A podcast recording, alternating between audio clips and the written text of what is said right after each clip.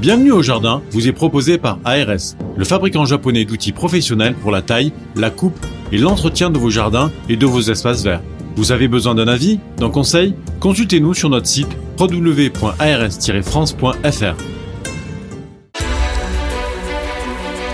News Jardin TV vous propose Bienvenue au Jardin, une émission 100% nature animée par Patrick Mulan et Roland Motte. Bonjour à tous, très très très heureux de vous retrouver après cette petite interruption estivale. J'espère que vous avez passé de bonnes vacances. C'est ton cas, monsieur Roland. Bonjour oui. à toi. Bonjour Patrick, bonjour à tous. Oui, des vacances au jardin. Oh. Oui, je pars Donc, pas euh, l'été, je profite de mon jardin. Donc paillage, arrosage, binage, ça c'est... et promenade.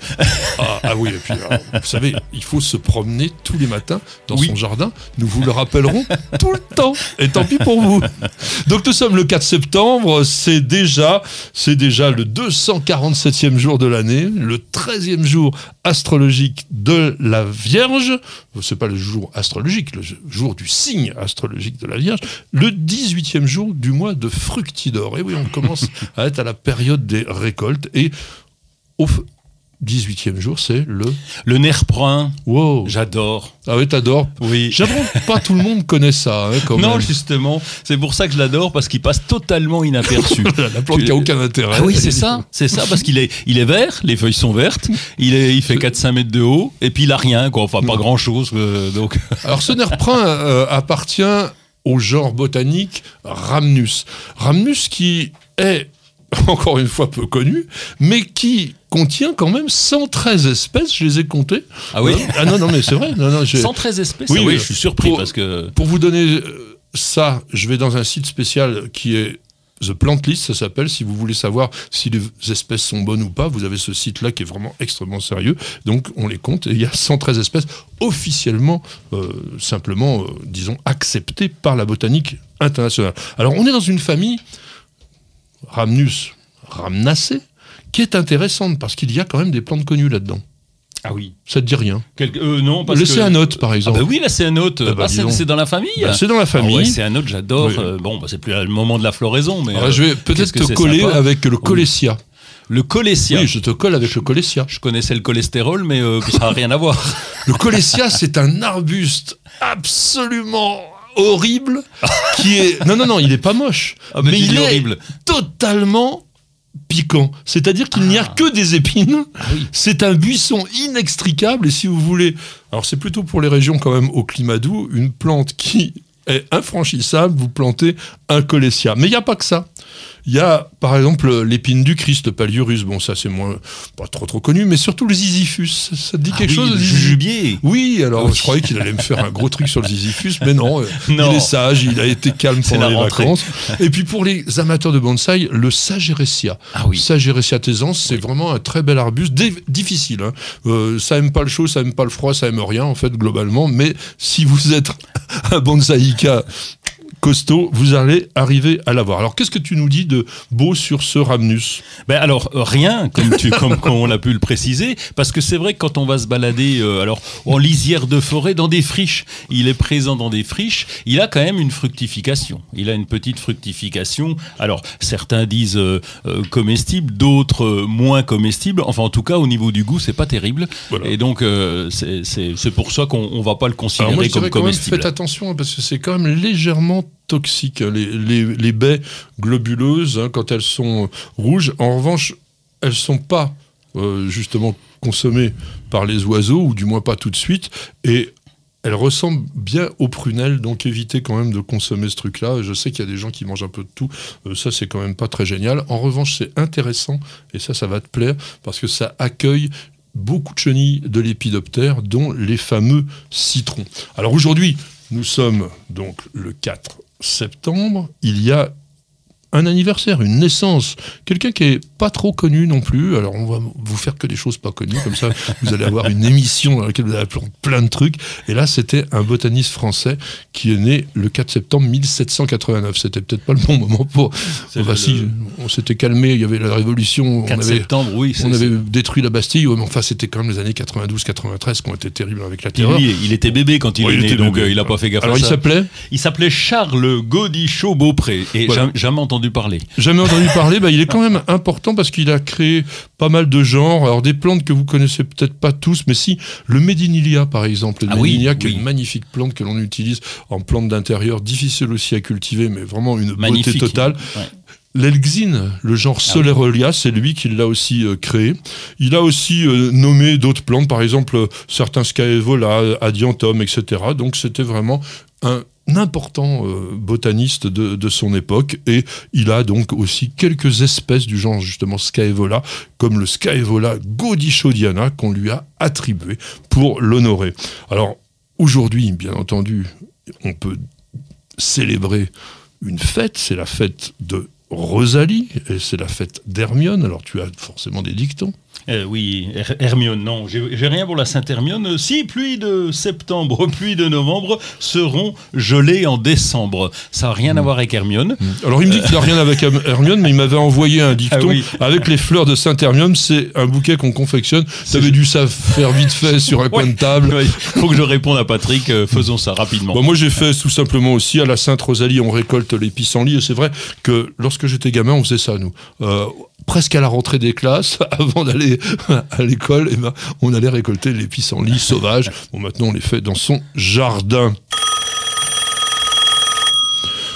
Ça sonne, mon cher Roland. Une question d'auditeur et c'est Vincent qui nous demande est-ce que l'on peut apporter de la lumière aux plantes à l'aide de néons pour aquarium lorsque le temps est nuageux?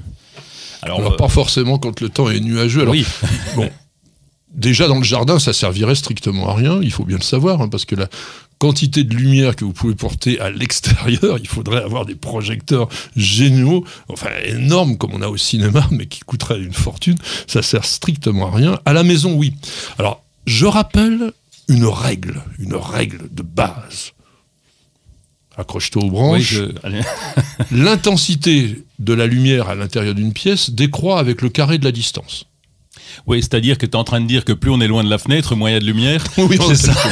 Non, mais pour vous donner une idée, facilement. c'est que si vous êtes à 3 mètres, si vous mettez votre plante à 3 mètres, elle a 9 fois moins Oui. de lumière que si elle était collée à la fenêtre. Donc ça, il faut vraiment avoir ça en permanence dans la tête parce que nous sommes équipés de quelque chose qui est formidable, qui s'appelle des yeux avec des iris. C'est-à-dire que nos yeux sont un peu comme ce que l'on avait dans le temps avec des vieux appareils photo où on avait ce que l'on appelait un diaphragme Ah oui. et on ouvrait plus ou moins le diaphragme et on voyait bien que ça s'ouvrait. C'est-à-dire que nos yeux font la même chose. Pas beaucoup de lumière, hop, ça se rétrécit, beaucoup de lumière, ça s'agrandit. Donc on a toujours l'impression que dans une pièce, il y a de la lumière. Mais, encore une fois, donc ça décroît très très rapidement. Donc on peut être amené à mettre de la lumière artificielle. Est-ce que tu as déjà essayé des systèmes? Non. Alors non, j'en ai déjà. Voilà, non, c'est clair parce que c'est compliqué à installer, euh, parce que j'essaye de mettre les plantes d'intérieur, les quelques-unes que nous avons devant la fenêtre, le plus possible, et de les tourner parce que c'est vrai que quand tu dis devant la fenêtre, euh, la plupart des gens disent bah, c'est bon, ma plante est devant la fenêtre, ça ne craint rien. Mais derrière, il n'y a pas de lumière. Sur le côté, il n'y a pas de lumière. Sur le haut, il n'y a pas de lumière. Nous ne sommes pas dans une serre et la plante ne se contente que de finalement 25% de l'ensemble de luminosité. Donc c'est court.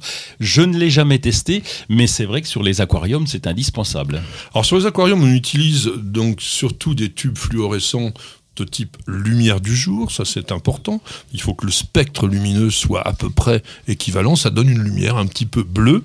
Mais aujourd'hui, on va surtout utiliser des LED. Alors c'est-à-dire, LED, c'est tout simplement, on va dire, l'anagramme de, enfin pas l'anagramme, euh, l'ensemble des initiales d'un mot anglais que l'on traduit en français par des diodes électroluminescentes. Ça a beaucoup d'intérêt, les LED, parce que ça prend pas beaucoup de courant Mhm. et ça peut nous permettre d'avoir des lumières à la fois puissantes, régulières et surtout maintenant, on arrive très très bien à le faire au niveau horticole.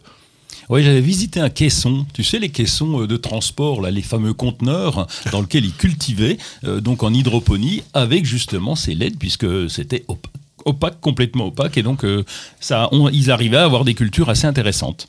Alors il faut savoir une chose euh, très rapidement pour terminer ça, c'est que les plantes, au moment de leur photosynthèse, ont besoin de longueurs d'onde différentes.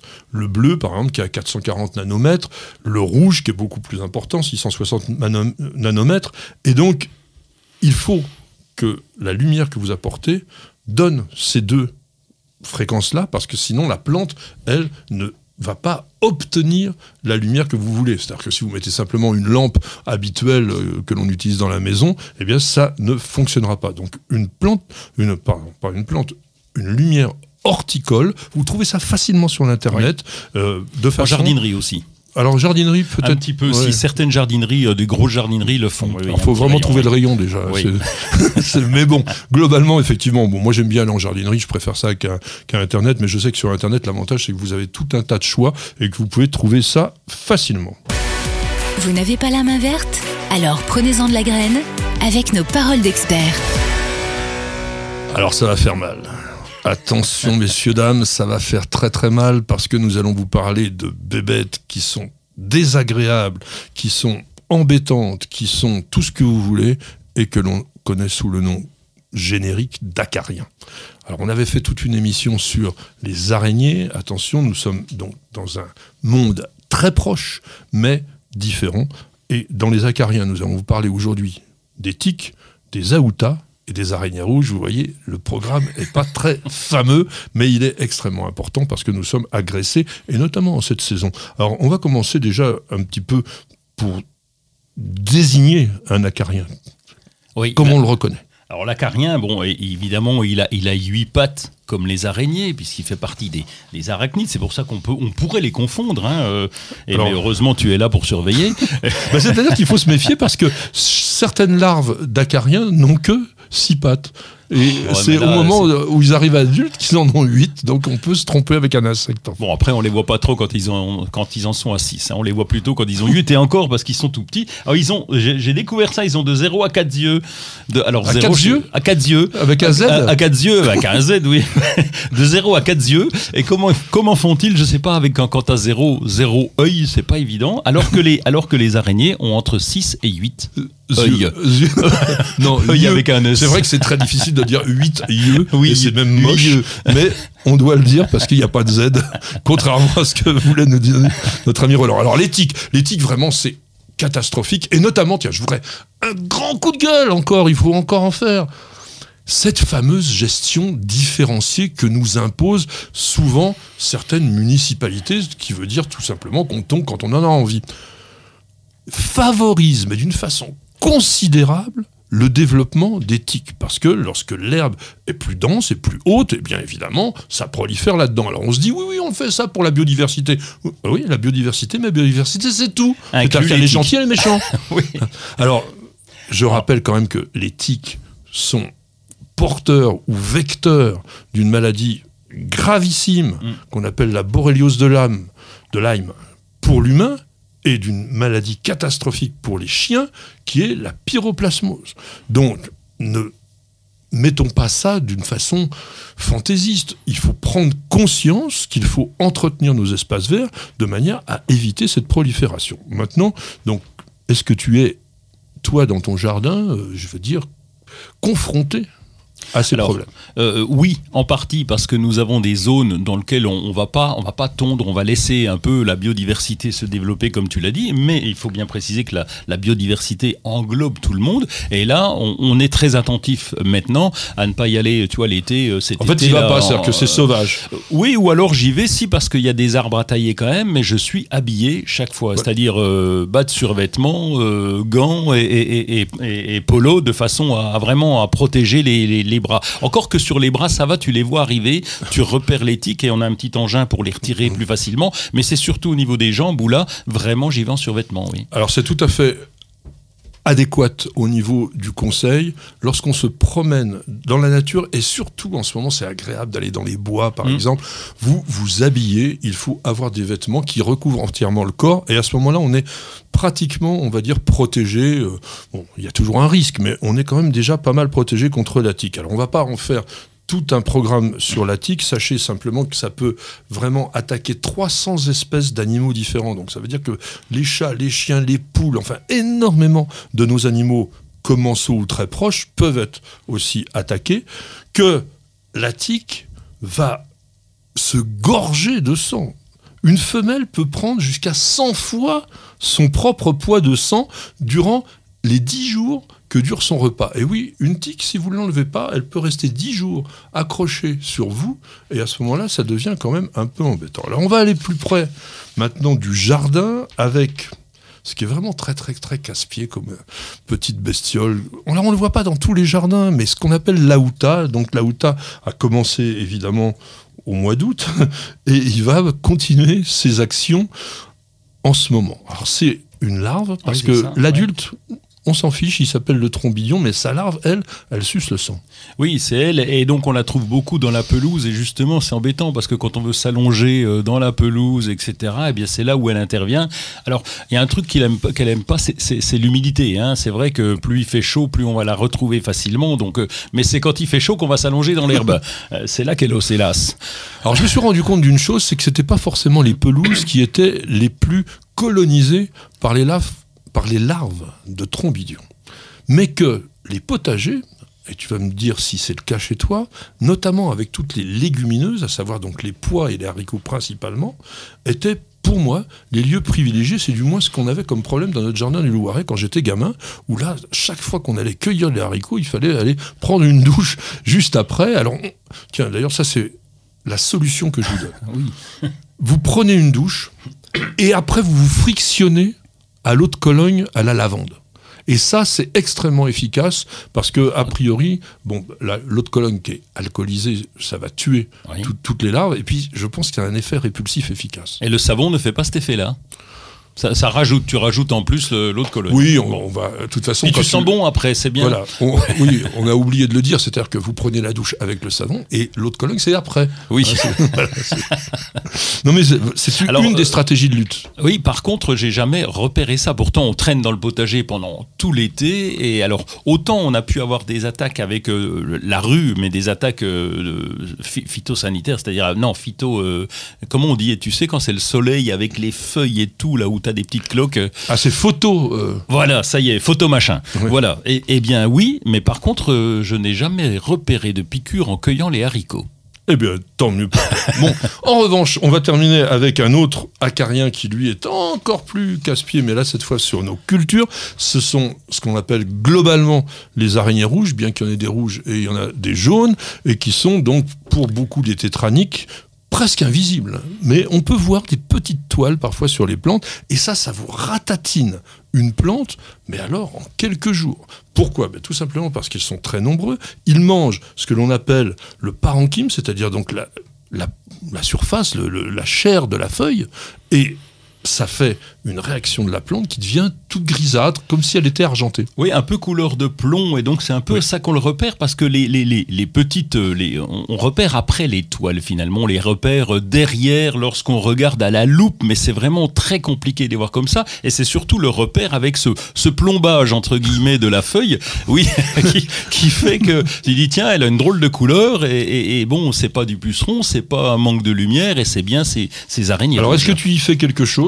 Oui, oui, alors euh, quelque chose, bon, avant d'attaquer les petites coccinelles qui viendront après, mais surtout, c'est de mouiller le feuillage. On arrose le soir l'été, et c'est surtout mouiller le feuillage le plus possible. Alors, euh, cette année, c'est pratiquement pas arrivé. Hein, j'en ai, j'en ai pas vu. Parce qu'il a beaucoup plu en début de, en début d'été. Bon, après, effectivement, les araignées rouges peuvent aussi attaquer les plantes d'intérieur, et ça peut être extrêmement rapide de la même façon. Attention conifères bleus, attention rosier, attention, on en a eu sur les alocasias, on en a eu euh, sur des palmiers etc. En lutte biologique, il y a énormément de choses. Je vous conseille vraiment d'aller sur Internet pour regarder les noms de très très nombreux auxiliaires qui sont pas très commodes quand même à utiliser. Surtout, ils sont faits pour les cultures de serre. C'est pour ça qu'on va pas complètement s'étendre autour de cela Il y en a que tu utilises euh, Oui, j'avais testé une fois parce que sur des plantes d'intérieur, comme tu l'as dit, c'est là le plus embêtant. Autant en extérieur, bon, on a l'eau, etc. Donc ça va, c'est pas le, parasite le plus courant, mais en intérieur, comme on manque d'hygrométrie, on peut avoir euh, beaucoup de, petites bestioles. Et j'avais fait un, je crois que c'était un genre de poudre et des, je, ne sais plus ce que c'était. J'avais fait ça. C'était assez efficace, ça avait disparu. Bah, il y a des acariens comme Amblyseus qui, ça. Voilà. qui détruit, mais on voit aujourd'hui que certaines cécidemies, comme Feltiella par exemple, sont très efficaces. Alors, elles sont efficaces aussi sur certaines cultures et pas sur d'autres, donc c'est assez compliqué. Il y a les punaises, les macrolophus par exemple, il y a les chrysopes aussi que vous pouvez utiliser, etc., etc. En tous les cas, protégez-vous contre les acariens, ça c'est le plus important. Bienvenue au jardin. Patrick Mulan, Roland Motte. C'est la rentrée, il y a forcément des actualités, alors on va vous présenter quelques petites choses, et toi tu as choisi bah, une pastèque, oui, tu avais envie euh, de liquide. Oui, de liquide. Et puis, bah ouais, attends, c'est, on est dedans là, hein, presque, encore un petit peu, on va dire. C'est Sun Love. Elle s'appelle Sun Love. Il y avait Mini Love avant, donc c'est de, une nouveauté de chez Close. Et on a pu les voir dans le jardin Close là-bas dans le nord. Ils ont fait un jardin dans le nord, euh, je, je, ne sais plus exactement, mais, mais, mais, ils ont fait un, beau petit jardin pour tester ces nouveautés. Et dedans, il y a Sun Love et Mini Love, Mini Love et deux pastèques, deux pastèques sucrées avec euh, très peu de pépins. Et, et c'est un petit duo sympa. Alors c'est vrai que la pastèque, on a tendance à l'oublier. On va cultiver du melon. Elle n'est pas si grosse que ça. Hein. oui, elles, sont, mini. Oui, elles sont mini, mais c'est bien. Juste pour un repas à deux, c'est parfait. On, a l'idéal. Enfin, elles font quand même 2-3 kilos. Hein. Bon, c'est vrai que c'est que de la flotte, mais quand même. Oui, c'est vrai. Et, l'avantage surtout, c'est qu'il y a très peu de pépins dans ces variétés-là. Donc euh, c'est à déguster. Même idéal pour un balcon parce que c'est des plants surtout assez compacts. Alors si on a un pot relativement gros, on pourrait même les mettre en pot à condition d'avoir un conséquent, bien sûr. Alors, moi, je voulais vous parler d'un autre auxiliaire. Je viens de vous donner des idées par rapport aux, aux, acariens, mais évidemment, il n'y a pas que cela. Et là, il y a une larve ophyde. Alors, c'est quoi larve ophyde C'est la mouche. C'est quoi larve ophyde C'est la mouche soldat. C'est une larve qui va travailler au niveau du compost. Et ça, je pense que ça va vraiment t'intéresser. Ça dévore tout ce qui peut être déchet, et ça très rapidement, très très rapidement, et elle va vous réduire votre volume de déchets, cette larve, de 70% en quoi? 3-4 semaines maximum. Donc c'est un nouveau auxiliaire qu'il faut vraiment regarder de très très près, parce que je pense que dans l'esprit de quelque chose que pour l'instant je réprouve, à savoir de faire du compostage ménager sur son balcon, etc., l'utilisation de cette larve me semble beaucoup plus pertinente et efficace que par exemple les vers de terreau que l'on vous met euh, en exergue en vous disant ça va fonctionner. Non, là, larvophyte, donc c'est chez Biotope.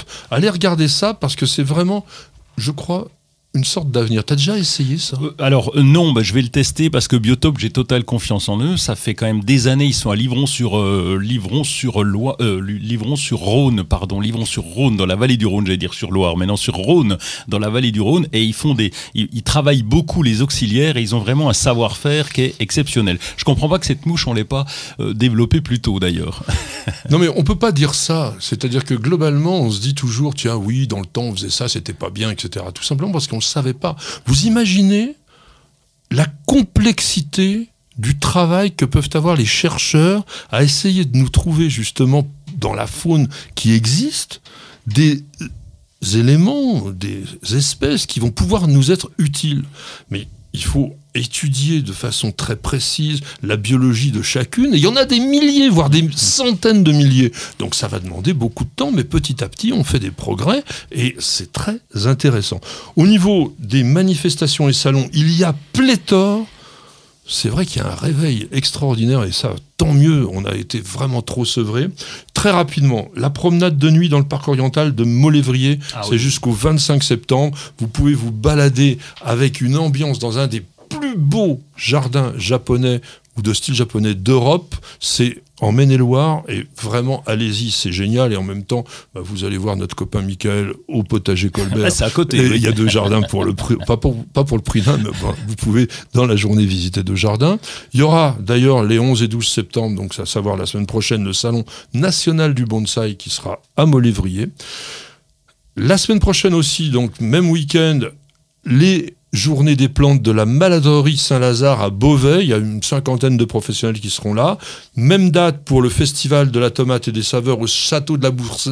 au château de la Bourdésière. C'est difficile aussi à dire. Mont-Louis-sur-Loire, un endroit génial, c'est le Conservatoire national de la tomate. Et donc il y aura le festival. Vous pourrez acheter des graines, vous pourrez les déguster. C'est formidablement beau. Et toujours aussi à la même date, au château de Chenevière, dans le Calvados, eh bien vous aurez la plaie la, non, la fête des plantes, tout simplement, avec 45 exposants. Donc il y en a vraiment partout, partout, partout, et c'est très bien. Donc vous n'avez pas le temps de profiter tout de suite des fêtes des plantes, mais en tous les cas, d'un peu de publicité, ça va faire du bien, et c'est très court, je vous rassure. Alors à tout de suite. Vous avez toujours rêvé d'avoir la main verte? Avec EasyBio, c'est gagné. EasyBio vous conseille et vous accompagne en vidéo directement dans votre jardin. Découvrez une gamme complète de fertilisants pour vos plantes d'intérieur et d'extérieur, votre gazon et votre potager. Après application des produits, vos végétaux sont mis dans des conditions idéales de développement. Plus de floraison, plus de récoltes et un beau gazon. Tous nos produits sont fabriqués en France, en Bretagne. Ils sont élaborés à base de matières naturelles et conditionnés dans des emballages éco-responsables. Derrière EasyBio se cache une belle équipe de jardiniers experts et amateurs qui prônent la réussite au jardin et qui a à cœur de vous donner la main verte. Alors, n'attendez plus pour tester les produits EasyBio. Ça sonne, mon cher Roland. Donc, Oui. on a un auditeur, ou du moins un internaute, qui nous a écrit sur News Journal TV. Il s'appelle Melf82. Qu'est-ce qu'il nous raconte? Eh bien, il nous demande pourriez-vous me conseiller pour éradiquer des acanthes qui ont envahi tout un jardin abandonné sur 200 mètres carrés environ? Quel dommage D'habitude, Oh, les bah, questions, c'est euh, comment on fait pour faire vivre les acanthes Alors, c'est pas tout à fait vrai, parce qu'une fois qu'on a planté une acanthe, en général, ça tient bien le coup. Oui. Par exemple, ma petite jardinière qui aime bien la cante, mais qui n'aime pas la cante qui a poussé à l'endroit où elle voulait pas dans notre jardin. Ça fait au moins 15 ans qu'elle essaye de l'éradiquer. Alors oui, on la coupe, mais tous les ans, elle revient. Elle donc, euh, c'est vraiment la plante qui tient le coup. Alors, je rappelle quand même que depuis le 1er janvier 2019, il n'y a plus d'herbicides chimiques disponibles ni d'insecticides, ni de fongicides, ni rien du tout, avec la loi Labbé. Donc l'idée d'éradiquer des acanthes qui ont envahi votre jardin, ça va être compliqué à moins d'avoir vraiment de l'huile de coude. Oui, ou alors à moins de, de transformer ce jardin en se disant, ben, euh, si c'était un jardin effectivement euh, en- un peu en friche, si j'ai bien compris, puisqu'il était abandonné. Donc euh, là, on peut repartir en tondant régulièrement, peut-être en faisant quelque chose de, de, de tondre le Non. plus souvent possible. ben, Non, ça, ça, le fera pas. Sur la cante, ça le fera pas. Donc si. non, c'est un, un jardin abandonné, c'est pelleteuse. et J'arrache tout avec vraiment l'extraction de l'ensemble du système racinaire. Sinon, vous ne l'aurez pas. Je suis désolé de le dire. J'ai expliqué, nous, ça fait des années des années qu'on essaye et ça revient tout le temps. Donc il faut, après, une fois que vous avez déjà fait ce travail, s'il y a des repousses, à ce moment-là, dès que c'est tout petit, on arrache, mais on arrache. On ne, on ne coupe pas parce que toute la partie souterraine est la partie la plus vivace, la plus vivante, et c'est là que ça reviendra. Mm. Non, mais je, je t'écoutais avec attention, n'étant pas d'accord, je te laisse dire. Mais non, je te dis parce que j'ai déjà fait ça. J'ai déjà fait ça avec de la, avec un terrain qui était vraiment envahi de, de bourdaines, de d'orties, enfin tout, tout ce qui peut euh, se trouver. Il y a même des petits arbustes. Alors la première fois, tu galères hein, parce que tu coupes tout, et ensuite nous l'avons transformé en terrain euh, tondu. Donc non pas un gazon évidemment, Une mais pelouse. une pelouse et en tondant régulièrement, évidemment, faut passer souvent. Et ben là, ça, ça, ça ne repousse plus et c'est l'herbe qui finalement finit par prendre le dessus. Oui, mais je pense pas que notre ami Melf82 souhaite faire simplement une pelouse. Ah Il souhaite en faire un jardin. Et dans un jardin, il va falloir faire des massifs, il va falloir faire des planches potagères, etc. Et là, si on ne fait pas le travail que je vous ai dit qui est un petit peu compliqué, enfin, ou du moins qui demande gros efforts, vous n'aurez pas de résultat. Il faut Bon. être clair. Il a le choix entre les deux. La pelleteuse ou la tondeuse. Roland ou Patrick, c'est comme vous voulez. De toute façon, les deux ont raison. Et c'est très bien. Vous cherchez la petite bête? Toutes les réponses dans le dossier de Bienvenue au Jardin. On ne pouvait pas y échapper, c'est une des plantes vedettes du moment, et je dirais même de la saison. On l'appelle la marguerite d'automne, c'est l'astère, et c'est magnifique. Oui, et on commence à en trouver dans les magasins là des potées euh, magnifiques. C'est vrai, ça donne envie parce qu'on rentre souvent, on rentre de vacances, c'est un peu en vrac dans le jardin. les potées sont euh, sont mortes, etc. Donc il faut remplacer. Et l'astère commence à arriver et il est magnifique. Pourquoi? Parce qu'il a il a d'abord ce bouquet et puis c'est cette floraison qui est, euh, qui est, qui est, qui est large en termes de coloris. Alors qui est large en, en termes de coloris et qui est même aussi, je dirais, large en termes de forme. Vous avez des astères nains qui vont mesurer une trentaine de centimètres de hauteur, souvent très très denses au niveau de la floraison. Et puis vous avez des grands astères, des plantes qui sont vivaces et qui sont rustiques, qui reviendront tous les ans et qui sont idéales pour un jardin d'inspiration sauvage. Parce que c'est léger, c'est gracieux, et ils font, eux, des toutes, toutes petites fleurs. Mais ce que je voulais insister, parce que j'aime bien vous embêter un petit peu avec tous les noms latins invraisemblables, c'est que ce que l'on appelle aujourd'hui astères, et notamment les astères d'automne, ont pratiquement tous changé de nom. Alors astère, c'était trop facile. On leur a donné le nom génial de Symphiotrichum. Oh. Et Symphiotrichum, c'est un nom que l'on a changé en 1995, pas pour rien c'est qu'on s'est rendu compte qu'il y avait quand même une différence entre les astères, astères qui sont restés et qui existent pour certains, on verra, et tous ces grands astères d'automne qui n'ont pas exactement la même configuration, alors au niveau du génome, au niveau aussi de la structure moléculaire, etc. Et on a repris donc un genre qui avait été créé en 1832 par un botaniste allemand qui s'appelait Daniel Nies von Essenbeck et avec Symphiotrichum, c'était beaucoup plus simple. Alors, vous les trouverez jamais sous ce nom-là, sauf dans les pépinières vraiment spécialisées en plantes vivaces, mais globalement, sachez-le, ça peut toujours servir lors d'un repas entre amis, n'est-ce pas? Oui, c'est sûr. Quand tu sors Symphiotrichum, là, c'est un challenge. hein, C'est un euh, challenge À une communion, oui. Oui, euh, surtout, il faut déjà arriver à le prononcer. Alors, attention, on donne aussi à tort le nom d'astère à d'autres plantes qui sont plus courantes, comme l'astère du Cap. L'astère du Cap, c'est pas un astère, c'est Felicia melloides. Vous savez, c'est cette petite marguerite à fleurs bleues et cœur jaune qui pousse quand même pas dans ta région, hein, qui euh, vraiment. on- quand on dit astère du Cap, c'est Cap de Bonne-Espérance, hein, donc Sud-Afrique, donc on a- ça va vraiment bien dans le midi. L'astère du Mexique, Astère du Mexique, euh, Astère du Mexique, euh, mais c'est des, des cosmos. Bah, tout simplement. Ah bah euh, oui, voilà, c'est de la donc triche. C'est bah, c'est de la triche. Non, mais Mi- Miguel est très content parce que comme il est mexicain, il se dit Ah ouais, tiens, j'ai un astère, moi aussi, c'est très très bien. Alors, on a l'astère de Chine que l'on ne trouve plus d'ailleurs quasiment dans le commerce, qui était tout simplement la reine Marguerite. Ah oui, la reine Margot, c'était bien la reine Marguerite. hein. Comme j'adorais ça. Par contre, c'est une plante qui était difficile à tenir. hein. Ça, ça crevait très facilement. Mais voilà, on la trouve plus parce Ouais. que c'est une plante qui a attrapé toutes les maladies euh, possibles et imaginables, notamment des virus qui ne permettent pas, on va dire, de faire des sélections et de reproduire correctement la Quel plante. dommage. on la trouve pratiquement plus. Bon, puis on peut. euh, on- ah si, il y a celui-là, je vous le conseille. L'astère étoilé. Le Boltonia astéroïdes. C'est très grand, c'est très léger, c'est vaporeux. Et ça, encore une fois, dans un massif en cette saison, hum, c'est absolument superbe. Alors. Tu cultives forcément des astères. Oui, parce que c'est une plante increvable, on va dire. euh, C'est un, peu, alors, quand je vais pas dire increvable, mais qui tient presque dans toutes les circonstances. Il faut euh, du plein soleil, euh, ça va tout seul, à part un peu d'oïdium de temps en temps. C'est ce que j'allais dire. Oui. Mais c'est pas un Mais peu, c'est souvent beaucoup. Oui, mais si c'est plein soleil, bon, ça va encore. Ça fait partie des plantes euh, je- que je considère faciles. Et puis surtout, comme tu l'as dit, on n'a pas de floraison à l'automne, peu de floraison à l'automne, on en a un peu moins, donc c'est bien de s'y préparer. Et non, je- je la trouve assez simple. Alors sachez une chose, c'est que les astères que vous allez trouver en pot en ce moment sont très souvent des hybrides peu durables, ceux-là. Moi j'ai remarqué, on achète ces petites plantes, euh, il faut les imaginer pratiquement comme une annuelle, avec l'avantage c'est qu'elles vont quand même durer très très longtemps. Donc comme disait Roland, c'est le moment de transition, on va avoir des plantes qui ont mal supporté l'été, donc on va changer ça, et notamment pour les potés, vous pouvez acheter ces astères qu'on trouve en jardinerie, mais pour avoir des astères de longue durée, il vaut mieux aller chez des spécialistes des plantes vivaces. Et notamment, je vous disais, plutôt que on va y revenir, mais les Symphiotrichum, pour l'instant, on les met de côté, on va prendre les vrais astères. La, marguerite de la Saint-Michel. Oui. La... Aster Emulus. Non, je vais te coller. Amélus. Ah merde. Pour... Comme tu dis. de te coller en botanique, mais non.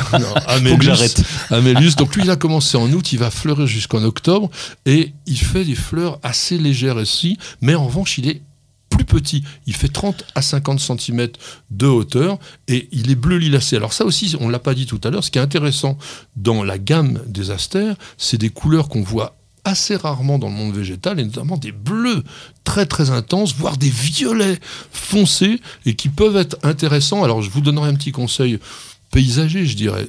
Associer quand même systématiquement une fleur blanche avec.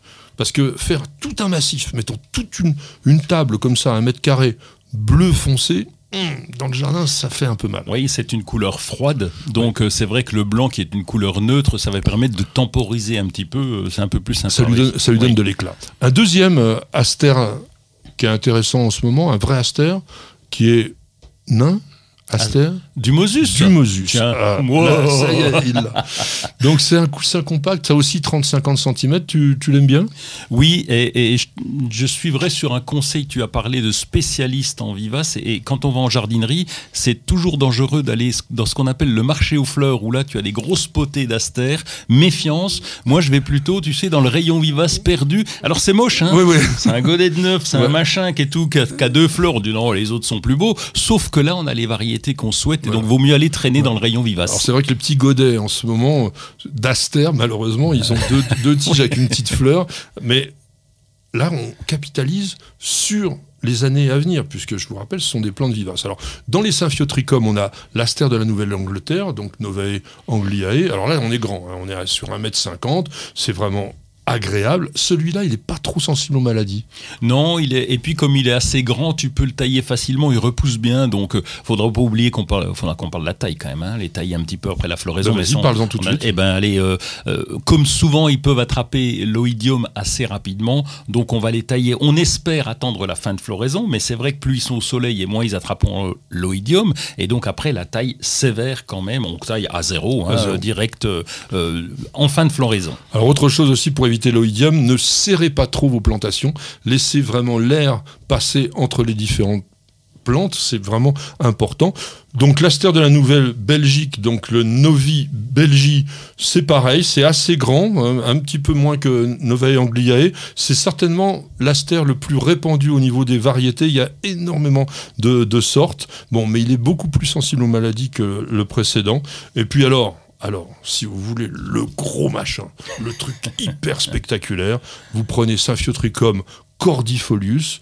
Alors lui, il dépasse les 1m50. Les fleurs sont minuscules, elles font 2 cm de diamètre, mais c'est très très très joli parce que c'est d'un bleu, alors qui peut être variable au niveau de son intensité, avec un petit disque jaune. Alors, on a une question, on a une question de, de Reine Vella. Reine Vella qui, qui nous demande et qui dit Mon cher Patrick adoré. non, elle dit pas ça, ça c'est moi qui rajoute. J'ai un cerisier âgé de 4 ans, il fleurit bien, mais quelques cerises seulement, pas de quoi faire une tarte. Pourquoi que faire? Bah, C'est embêtant. C'est embêtant parce que nous sommes dans la configuration exacte d'une plante qui n'est pas pollinisée. Puisque elle nous dit il fleurit bien, mais il ne fructifie pas. Donc ça veut dire que les fleurs n'ont pas été fécondées. Et pour ça, il y a deux raisons possibles. Soit il n'y a pas d'insectes pollinisateurs. Oui. C'est-à-dire qu'aujourd'hui, on se rend compte quand même qu'il y a une sorte de déperdition de, du nombre de ces insectes pollinisateurs, dans certaines régions surtout. Et puis, peut-être ce qui est le plus évident, c'est que n'oublions pas que la quasi-totalité des arbres fruitiers ne sont pas auto-fertiles. Ça veut dire que la plante ne peut pas se polliniser elle-même. Donc s'il n'y a pas dans l'environnement d'autres cerisiers d'une autre variété qui vont pouvoir, on va dire, échanger leur pollen, eh oui, mm. c'est un club d'échangistes. Non, non, mais c'est vrai, les arbres fruitiers, c'est comme ça. On va qu'on fasse un sujet là-dessus. eh bien, s'il n'y a pas, il n'y a pas fécondation. Et il y a un- encore un autre truc, c'est que si au printemps on a euh, une pluie régulière et battante, Bah, comme eh bien cette là, année, par euh, exemple, ben ce qui s'est passé avec le gel d'avril, là, on a eu Quick. Mais enfin, j'ai l'impression que c'est tout le temps, hein, parce que, euh, bon, en plus, il y a quand même une chose que j'ai oublié de dire, il est âgé de 4 ans, Oui. simplement. faut pas non plus s'exciter. hein. Euh, quand on est adolescent, on n'a pas une famille nombreuse. Donc là, la plante, elle est encore toute petite. Pour un cerisier, 4 ans, c'est quand même très très jeune. Donc soyons assez patients. Une plante, sur un cerisier, c'est 6 à 10 ans où là, elle va commencer à être très très très fructifère. Mais je reviens quand même sur les variétés pollinisatrices. Vous avez chez les bigarreaux, parce qu'il ne faut pas confondre, on fera un sujet un jour sur les cerisiers, attention, il y a les vraies cerises, il y a les guignes, il y a les bigarreaux, mais sur les bigarreaux, vous avez surtout deux cultivars qui sont indispensables pour obtenir une bonne pollinisation. Ils s'appellent géant d'Edelfingen. Je suis désolé, c'est pas moi qui fais les noms. hein. Toujours, je bafouille des noms invraisemblables. Bon, géant d'Edelfingen et, ça c'est plus facile, Van ou Van, V-A-N. Ces deux-là, vous pouvez systématiquement les associer aux autres et ils vont Ça les marche tout seul. polliniser. Ou presque. C'est quand même très très bien. Alors, c'est vrai que dans les cerisiers, il y a quand même des variétés. Je voudrais vous faire partager mon enthousiasme pour Summit. Est-ce que tu vois ce qu'est ce bigarreau Summit? Oui, je vois, je vois le Bigaro Summit, mais euh, ouais. Très gros, très noir, une chair ferme, mais en même temps hyper juteuse, sucrée, délicieuse. Donc si vous avez envie de déguster des cerises divines, eh bien pensez à avoir un bigarreau Summit. Et nous allons faire le summit de la publicité maintenant. Ça va être le summum, ça dure pas longtemps. Restez avec nous et on se retrouve tout de suite. Parce qu'on devrait tous commencer la journée par un bol d'oxygène. Parce qu'il y a des réveils qu'on échangerait contre aucune grasse mat. Parce que mettre du beau partout, ça fait du bien tout le temps. Parce qu'une bonne promenade, ça fait battre deux cœurs. Parce que ça fait grandir de faire pousser quelque chose. Parce que le circuit le plus court, c'est entre votre jardin et votre cuisine. Parce qu'il y a des rencontres qu'on n'oubliera jamais. Parce qu'un monde meilleur, ça commence d'abord chez soi. Et parce qu'on n'a jamais eu autant besoin de se reconnecter à la nature et à la vie. Truffaut, mettons plus de vie dans nos vies. Bienvenue au jardin. Patrick Mulan, Roland Motte. Eh oui, c'est fini les vacances, tant pis pour vous, et tant pis pour nous, et tant pis surtout pour Roland qui va de nouveau se remettre à bosser comme un fou dans son jardin. Alors, qu'est-ce que tu fais Toujours les petites balades du matin? Oui, mais toujours, ça c'est obligatoire. Et les Ah. petites balades du soir pour surveiller les escargots, ils sont calmés là, hein, ça y est. Et là, c'est les récoltes, on est en plein dedans. Donc, Oh, enfin. euh, oui, oui, il faut récolter. Alors, ça prend un temps fou. Autant le jardin, c'est sympa, etc. Autant les récoltes, quand il faut ramasser, éplucher, nettoyer et transformer. Ça, on ne se rend pas compte euh, du travail de transformation. On va vous en faire un sujet bientôt, vous inquiétez pas, vous n'y manquerez pas. Donc, oui, tu récoltes quand toi? Plutôt le petit matin? Euh, non, non, quand j'ai le temps. C'est pareil, tu sais, c'est pareil que jardiner avec la lune. À- à- à- avant 5h45 le matin, non. Je, je- on récolte quand on a le temps. Alors, hormis c'est bien peut-être quand les- même le matin, non? C'est Ouais. agréable, c'est frais. Oui, mais quand tu bosses le matin, des fois tu vas l'après-midi. Et donc, euh, l'important, Ah, c'est de, oui. de- de récolter lorsque c'est vraiment euh, le bon moment. C'est pas toujours évident parce que Ouais. il faut savoir si les fruits sont bien, sont bien prêts. Bon, les tomates, c'est pas compliqué. Il faut qu'elles soient rouges. Pas toutes, évidemment. Non mais voilà, bon, on, on le voit, les- tous les légumes, fruits, on le voit. Mais les pommes de terre, par exemple, c'est le moment aussi. On Oui. le voit à quoi? Eh ben, on le voit aux fans. En fait, euh, les, les, les fans, bon, les, les, les Oui, oui. tiges qui sont en l'air, là, En souvent. fait, les fans sont fanés. Oui, c'est ça. Elles sont fanées, elles deviennent moches. Alors, euh, euh, j'ai même des fois des questions en disant comment on fait pour que les fans soient plus beaux en fin de saison? Rien. Rien, il n'y a rien à faire. On va souvent. Mais est-ce qu'on les enlève pas de façon à éviter, par exemple, qu'il y ait euh, des insectes ou des maladies qui viennent dessus en plus? Si on les coupe, on sait que là, on a la planche de pommes de terre. Ah mais on, on sait plus où, sont- où elles sont. Bah, ça- ça- oui, c'est ça, c'est vaut mieux les garder. Alors le problème c'est avec le mildiou, mais une fois qu'on a le mildiou, et si on repère le mildiou, hein, on rappelle, les feuilles deviennent toutes brunes, là on a intérêt à arracher rapidement, même si c'est bien avant, même si c'est pendant l'été, tant pis, parce que sinon le, le mildiou peut descendre dans les tubercules et là et c'est fini. Ouais, mais il ne faut c'est- pas que les tubercules soient verts. hein, attention, hein. on ne Oui. consomme strictement jamais les parties vertes sur les solanacées. Alors. Je sais que toi, tu es un adepte de la récolte des graines. Tu, on fera d'ailleurs aussi un sujet sur cela parce que c'est quelque chose qui vous intéresse. Tu récoltes des graines en ce moment? Euh, oui, quelques-unes, pas toutes, mais surtout, euh, et on en parlera dans ce sujet-là, moi je, je laisse faire en fait, parce que je, je laisse euh, ce- les Ah, tu laisses les plantes exemple. grainer naturellement. Oui, grainer naturellement. Pourquoi? Mm. Parce que c'est encore plus simple que de les récolter. J'avais essayé de récolter mes salades. Tu sais, j'ai de la cressonnette marocaine qui se répand un peu partout. J'avais essayé de les récolter. Oh là là là, c'est un travail de fou. Ça mesure quoi? Un, de- un demi millimètre les machins. T'as la pince à épiler pour essayer de les récupérer. Et finalement, elles se ressèment toutes seules. tu laisses monter en fleurs. elles, Oui. se- débrouillent. Et ensuite, tu sélectionnes au printemps suivant. Oui, après on fait le, on, on fait le tri. Oui, c'est vrai que ça peut être pas mal. Alors en revanche, dans les jardins d'ornement, où vous avez des plantes du genre Carex pendula, par exemple, qui vous fait des belles grappes euh, sympathiques, ne laissez jamais ce genre de plante monter à graines. Vous en avez partout. J'avais aussi un autre ennemi, c'était le fenouil. J'avais planté du fenouil bronze. Magnifique. Joli. Ah oui. Mais après, vous en avez partout et vous savez plus quoi en faire. Donc attention aussi à ce genre de choses. Moduler, ne conservez les graines que des végétaux que vous voulez conserver. On fait des boutures en ce moment. Qu'est-ce que tu boutures? Le- alors, dans, le- dans le temps, je veux dire, j'en bouture plus maintenant, mais c'était du géranium. Le, Ah oui. le bouturer le géranium, compte, j'ai fait ça à l'armée. Bon, je vais pas te raconter À ça. l'armée ça fait, ça fait des années, des, des Mesdames, centaines messieurs, l'armée française passe son temps à faire des boutures de géranium. C'était le scoop du jour. J'étais jardinier, te rends compte? Genre, Je faisais rien, moi. Et, pas une manœuvre, rien, j'étais jardinier. Et donc, on faisait des boutures de géranium. J'ai fait des centaines et des centaines de boutures de géranium. Ah bah alors donne-nous ton conseil pour les réussir à tous les coups. Alors, un siège, déjà, pour être peinard. une table, une bonne bière, c'est capital. Et ensuite, donc, euh, on, on allait couper les extrémités, donc on allait euh, chercher. Donc là, le- la récolte est déjà assez longue sur les géraniums, et puis après, on coupait carrément les pieds complets et on, on les ramenait. Et ensuite, il fallait trouver des petites pousses. allez, on va dire de. On avait, on avait la, la, la, la toise, c'était 10 cm, Ah pas plus. Donc on coupait. Quelquefois, on laissait des feuilles, mais pas toujours. Et donc on coupait à la base de biais et on replantait directement dans des petits godets. Et rouler jeunesse, on avait euh, toute la décoration de la caserne de l'année suivante. Donc si vous n'êtes pas militaire et que vous avez rien compris de ce que vient de vous dire no- notre ami Roland, il y a une vidéo sur le bouturage des géraniums sur News dans la TV. Ne la manquez pas. Alors, il y a des plantations. Euh, Moi, je planterais bien les fraisiers, les artichauts. En ce moment, euh, certains choux, hein, les choux d'hiver comme les choux de Milan. On peut aussi garnir son jardin avec des anémones du Japon. On a parlé des astères. Bien sûr, c'est intéressant. Vous avez les chrysanthèmes à massif. Oui, je sais aussi que le mot chrysanthème, pour certains, ça vous hérisse le poil, mais il y a des chrysanthèmes magnifiques.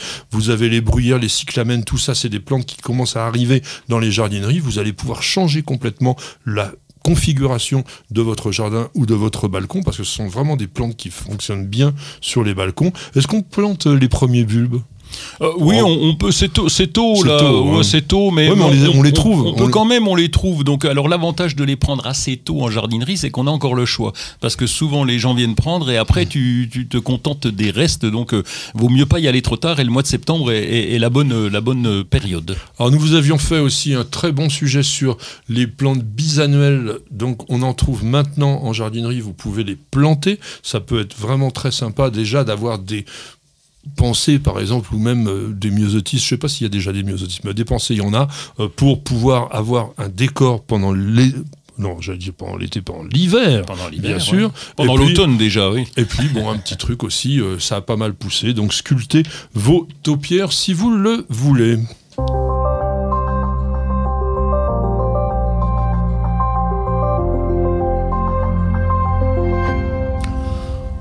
Un petit surf avec mon ami Roland et quelques lectures que je vais vous proposer, mais on va commencer à aller directement sur l'Internet.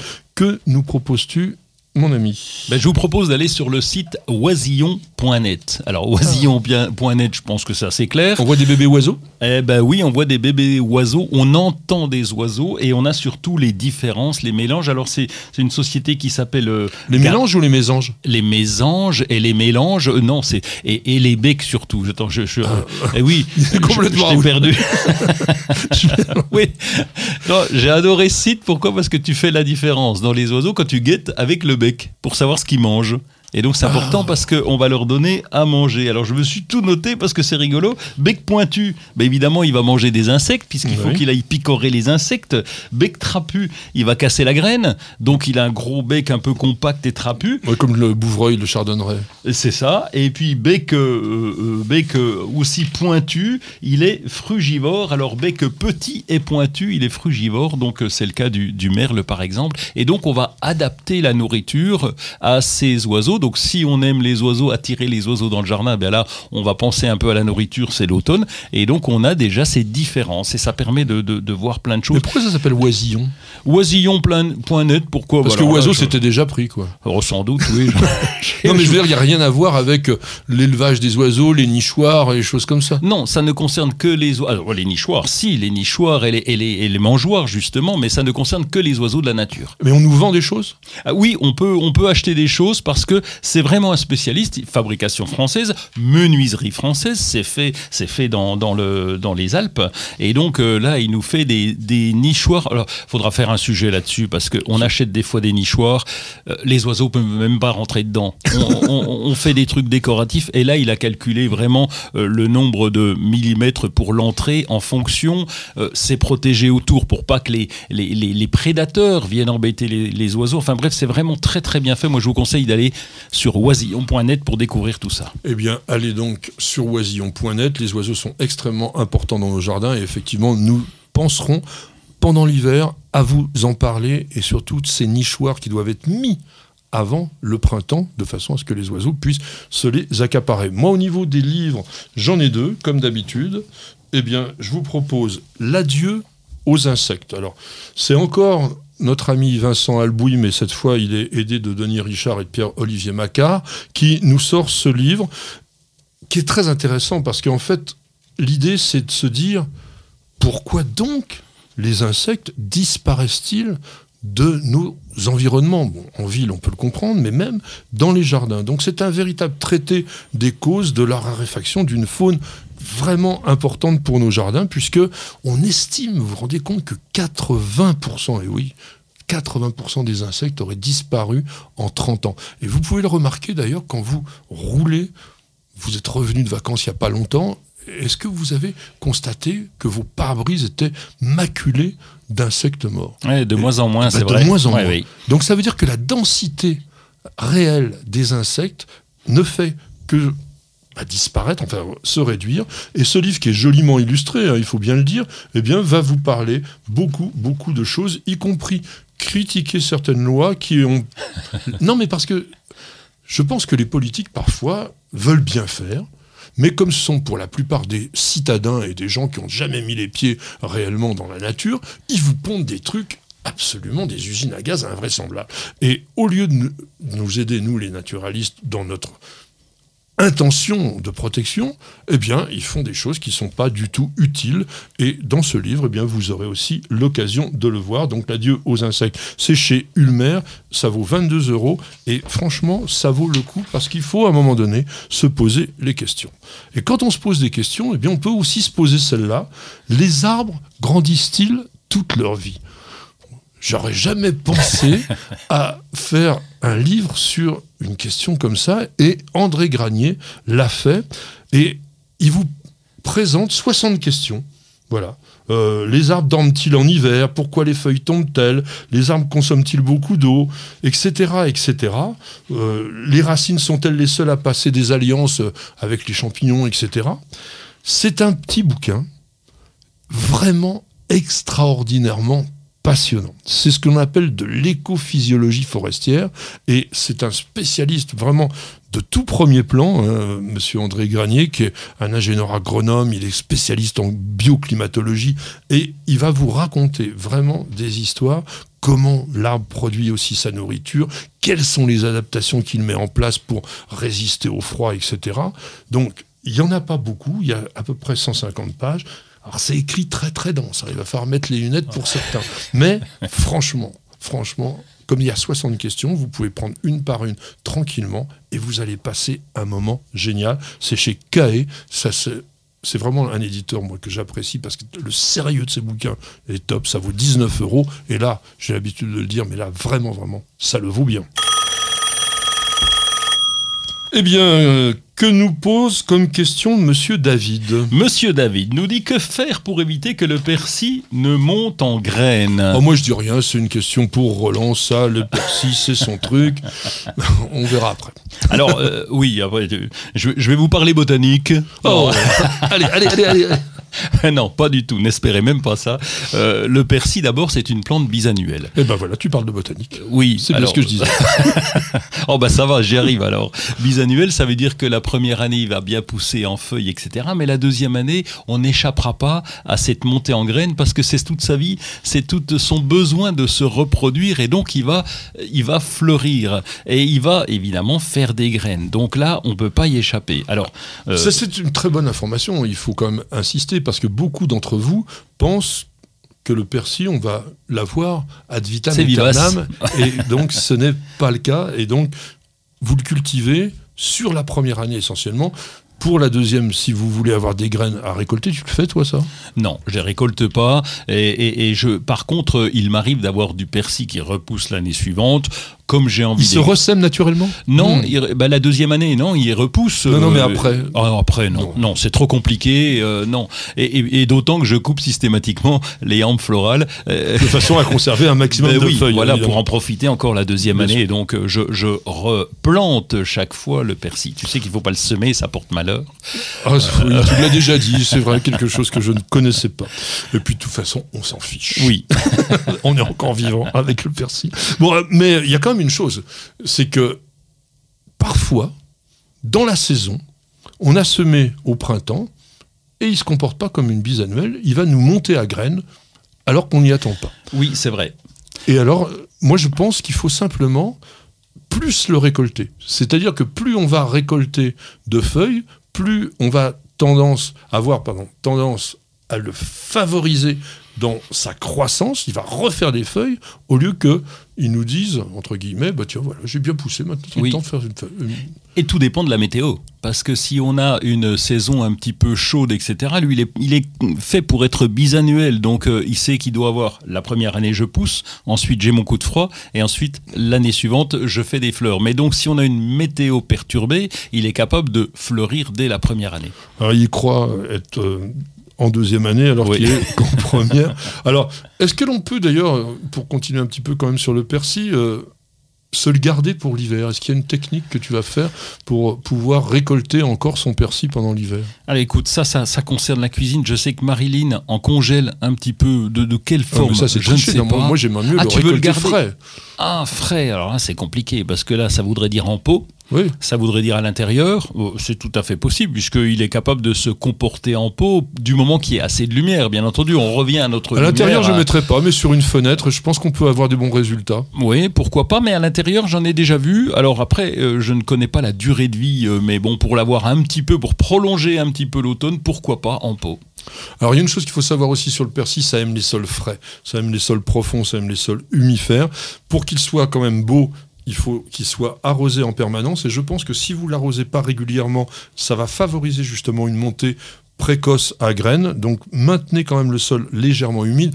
J'ai toujours du mal à essayer de vous dire ça parce que je sais que la plupart d'entre vous, quand on dit il faut maintenir le sol humide, vous en faites un marécage. Donc non, il faut que ce soit frais. Le mot, on va essayer de conserver ça. Quand on vous dira frais, ça veut dire que lorsque vous appuyez le doigt ou le tremper légèrement dans le sol, vous n'avez pas de l'eau, mais vous n'avez pas de sécheresse non plus. Et qu'il y a une sorte de moelleux qui se fait au niveau du substrat. C'est vrai que c'est assez subtil et complexe, mais c'est la base tout simplement de la réussite. Et la dernière chose que j'aimerais quand même demander à Roland, c'est est-ce que tu as une, chose, une technique, un truc pour nous permettre d'accélérer le la levée du persil quand on le sème. Parce que beaucoup de gens disent tiens, ça fait trois semaines que j'ai semé le persil, il est toujours pas levé, donc il est fichu. Bah oui, manque de bol, ça demande trois semaines au minimum. Oui, ça fait plusieurs graines. Un oncle m'avait expliqué tu prends de l'eau tiède et tu laisses tes graines dedans pendant au moins 24 heures. Bon, même si l'eau refroidit, hein, ça fait rien. L'important, c'est de les laisser 24 heures dans l'eau, à condition de ne pas les perdre, évidemment, dans une petite coupelle. On met toutes les graines là-dedans et donc elles vont s'attendrir un petit peu et le germe partira plus facilement. Mais ça demande quand même trois semaines et on n'y peut rien. Patrick, Roland, racontez-moi une histoire de plante, de jardin ou de jardinier. Mes chers amis, nous allons rentrer dans quelque chose qui est à la fois passionnant et très complexe. On va essayer de vous le faire simple, à savoir les amours de la guêpe, de la micro-guêpe, avec la figue. On parle des figuiers naturels, pas les figuiers, on va dire, les plus cultivés, qui eux ont une reproduction parthénocarpique, à savoir qu'ils sont capables de fabriquer eux-mêmes leurs figues sans l'intervention de cette micro-guêpe. Mais dans la nature, le figuier a besoin de ce qu'on appelle un... le blastophage, une petite guêpe qui fait 0,2 mm, qui est toute petite. 2 mm. Oui, 2 mm, oui, c'est pardon, 0,2 mm, ça faisait trop. Non, mais, 0,2, c'est son ovopositeur, c'est-à-dire c'est l'organe qui va lui permettre de pondre. Mais en fait, en, tout cas, elle est, toute petite. Elle est toute petite et c'est elle qui va permettre de rentrer dans, euh, de polliniser la fameuse fleur, mais la fleur qui est où? Bah... Alors c'est ça déjà, la première énigme, c'est où sont les fleurs du figuier? Eh bien tout simplement à l'intérieur de ce qu'on appelle le fruit, mais qui s'est, on va dire, renversé un peu comme une vieille chaussette. Il s'est retourné, quand tu enlèves ta chaussette ou tes gants, euh, si, si, si tu as quelque chose à l'intérieur, ça reste dedans, et là les fleurs sont vraiment à l'intérieur, elles sont emballées. Donc là ça commence mal. elles sont emballées à l'intérieur de cette figue, donc qui est devenue charnue, et il faut savoir que ça se passe de la façon suivante. Il faut que le figuier puisse piéger l'insecte, pour que l'insecte puisse le féconder, puisque les fleurs sont à l'intérieur. Et de son côté, il faut que l'insecte puisse sortir de la figue pour aller polliniser eh bien, un autre figuier et aussi pour pouvoir se reproduire elle-même. Et pour cela, en fait, il y a trois sortes de figues différentes. Il y a les figues d'hiver, qu'on appelle les mâmes, dans lesquelles naissent la première génération d'insectes. Les mâles vont réveiller les femelles, vont les féconder, et eux manquent de chance, ils n'ont pas d'ailes. Ah bah et comment ils vont faire? Bah, Ils sont fichus. En oh. fait, ils meurent à l'intérieur de la mame. Les femelles, elles, elles sont ailées. Et les mâles vont les aider à sortir de leur prison en creusant ce qu'on appelle l'ostiole, c'est-à-dire, on va dire, un peu le trou qui est à la face inférieure de la figue, et elles sortent et elles se mettent à voler. Là, on est au printemps. Donc là, tout va bien, elles vont chercher une nouvelle figue. Elles vont chercher une nouvelle figue parce qu'elles veulent se reproduire. Et le figuier, c'est un malin. Le figuier, il sait qu'il a besoin de ces insectes, et donc ce figuier qu'on appelle mâle, un caprifiguier, donc il fait des figues qui ne sont pas comestibles, il en a profité pour faire une nouvelle génération de figues qu'on appelle des profichies. Et ces figues, elles vont attirer donc notre première génération de femelles blastophages qui pénètrent à l'intérieur. Et comment? Eh ben, c'est dur. Mais oui, elles vont essayer, elles vont creuser et en général, elles vont perdre leurs ailes et même aussi leurs antennes. Donc, elles sont foutues. Quoi. Les mâmes, exactement, elles avaient piégé les mâles. Les profichiers, elles vont piéger les femelles. Mais, qu'est-ce qu'elles trouvent, les femelles? Eh bien, elles vont trouver des fleurs tout à fait alors dimensions dans lesquelles elles peuvent mettre leur ovopositeur et elles vont déposer à l'intérieur de ces fleurs, eh bien, tout simplement, leurs œufs. Elles sont rassurées, elles peuvent pondre. Eh oui, mais la pollinisation alors? C'est pas encore le moment. Ah. Il faut attendre que la deuxième génération de blastophages naisse et qu'à ce moment-là, les nouvelles femelles sortent. Et là, nous sommes en été. Et sur d'autres figuiers, qui sont eux les vrais. On va les manger ceux-là. À fruits, voilà. Bon, ça va on a des nouvelles figues qui sont arrivées. Et que fait la femelle du blastophage? Eh bien, de nouveau, enfin, elle rentre. La nouvelle femelle, ah oui, bah deuxième génération. L'autre, elle, rentre à l'intérieur. Elle perd ses ailes. Et là, manque de chance, la dimension des fleurs est totalement différente. Ah, l'arnaque. Et oui, en fait, tu as entièrement raison. C'est-à-dire que le figuier a leurré le blastophage, qui se retrouve avec des styles, c'est-à-dire donc la partie colonnaire du pistil, trop long pour qu'elle puisse déposer ses œufs à l'intérieur. Que fait la, la femelle? En fait, elle va se frotter, essayer d'y arriver, de pouvoir pondre, etc.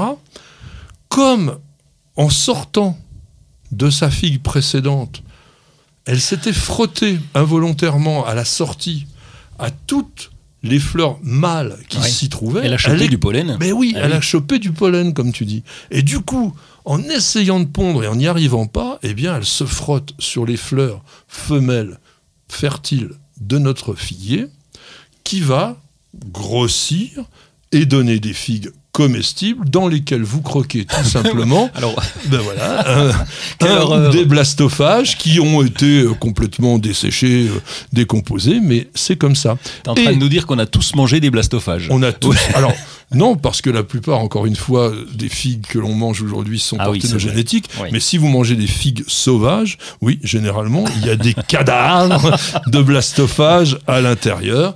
Mais vous voyez, c'est une magnifique manière d'une complexité folle parce qu'il faut savoir que dans le genre ficus, vous avez beaucoup d'espèces et que à chaque espèce de ficus est inféodée une espèce de blastophage. Donc c'est une coévolution extraordinaire, vraiment forte, on va dire, passionnante, et qui permet de montrer à quel point la nature peut être, on va dire, formidable et complexe. Vous pouvez lire des choses sur le figuier, sur sa manière de se reproduire. Je peux vous dire que vous en prendrez plein la tête parce qu'il y a encore aussi autre chose. Il y a même des nématodes qui se mettent dans le truc et tout. C'est complexe. En tous les cas, on va terminer là-dessus. J'espère que vous avez passé un bon moment en notre compagnie. Roland, on te retrouve? Bah, oui. Ah ben on me retrouve, oui, oh, sur les réseaux sociaux, allez sur Instagram, euh, Comme un peu- un peu sur Facebook, sur TikTok. Toutes les jardinières, je vous embrasse. Et puis ma petite jardinière, bien sûr, comme d'habitude. Je salue la technique. Il y avait Stéphane avec l'audio. Et puis il y avait Miguel avec une foule de caméras qui nous a permis d'avoir aussi la possibilité de vous montrer cette émission en vidéo.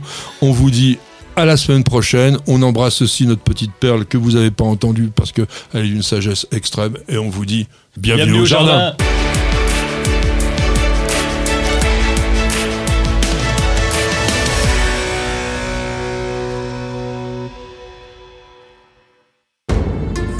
Vous avez écouté Bienvenue au jardin avec ARS, le fabricant japonais d'outils professionnels pour la taille, la coupe et l'entretien de vos jardins et de vos espaces verts.